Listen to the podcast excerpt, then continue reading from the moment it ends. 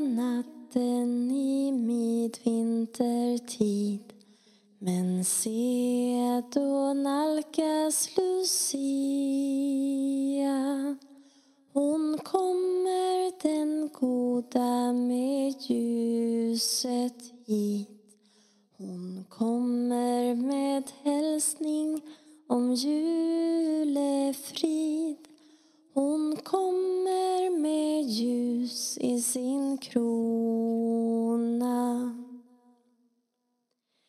I mörka natten i midvintertid vi hälsar dig väna Lucia.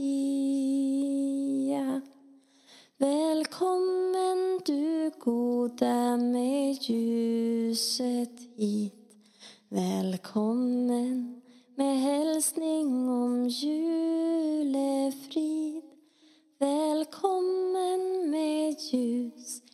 din krona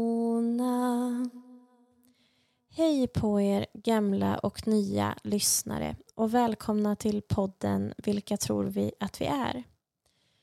Under december månad så håller vi på med en julkalender och idag är det dags för lucköppning nummer 13. Vem hittar vi inte där bakom om inte Lucia med ljus i sitt hår? Jag minns att jag var med i skolans omröstning. Det här måste varit i sexan. Då var jag en av de fyra som eh, skulle röstas att bli Lucia. Jag tror ändå att jag kom tvåa i den röstningen men jag var inte den populäraste och snyggaste bruden i plugget så jag fick ta på mig glittret i håret och stå bakom. Eh, och det har jag gjort eh, ganska många gånger sedan dess.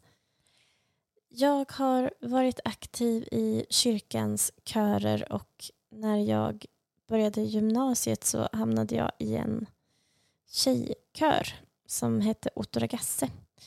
Och och eh, jag minns speciellt ett år då vi for runt den 13 december till företag och residens och eh, diverse, diverse ställen och skulle sjunga den här stämsången jag minns det med glädje. Jag tyckte att det var jättekul.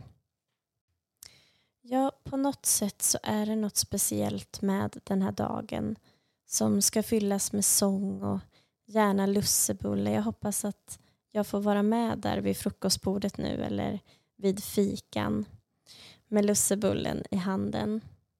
Någonting som jag inte får vara med på i år det är min sons luciafirande.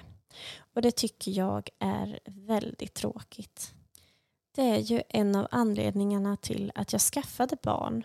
För att jag skulle få gå på ett luciafirande Se min son vara utklädd till pepparkaksgubbe och stå där med kanske fingret i näsan och sjunga Vi komma, vi komma.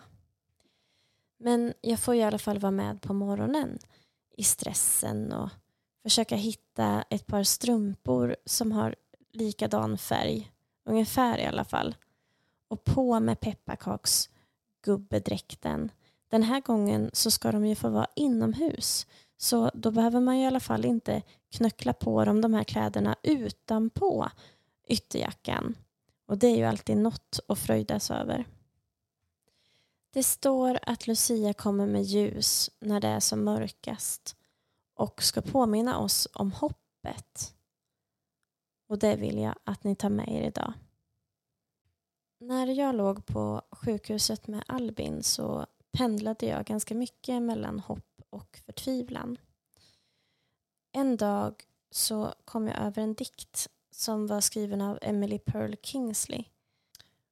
Och den dikten gav mig både perspektiv men även hopp.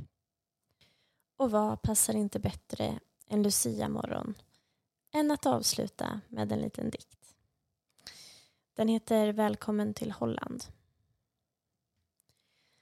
När du väntar barn är det som att planera en fantastisk semesterresa till Italien. Du köper en bunt guideböcker och lägger upp en underbar rutt. Colosseum, Michelangelos David, gondolerna i Venedig. Du kanske lär dig några användbara fraser på italienska. Allt är väldigt spännande. Efter månader av ivrig förväntan kommer äntligen den stora dagen. Du packar väskorna och ger dig iväg. Flera timmar senare landar planet. Flygvärdinnan kommer in och säger Välkommen till Holland. Holland, säger du. Vad menar du med Holland?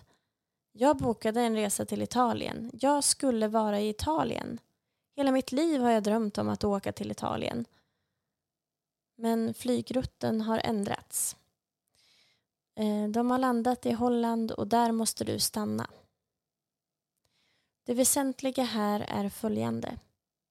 De har inte tagit dig till en förfärlig, vidrig, snuskig plats full av farsoter, hungersnöd och sjukdomar. Det är bara en annorlunda plats. Så du måste bege dig ut och köpa nya guideböcker och du måste lära dig ett helt nytt språk. Och du kommer att möta en helt ny folkgrupp som du egentligen aldrig skulle ha mött. Det är bara en annorlunda plats. Det är lägre tempo än i Italien, mindre tjusigt än i Italien. Men efter att du har varit där ett tag tar du ett djupt andetag och du ser dig omkring.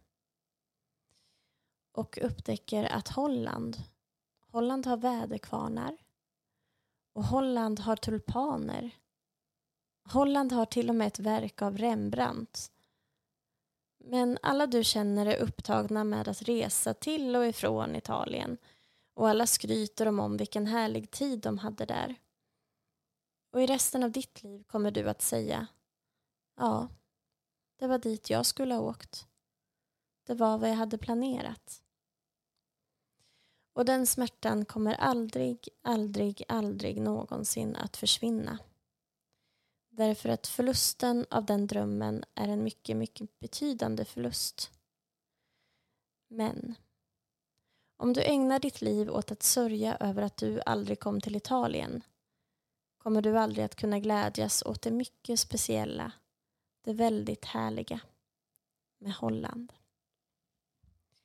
Glad Lucia och ta hand om dig. God jul!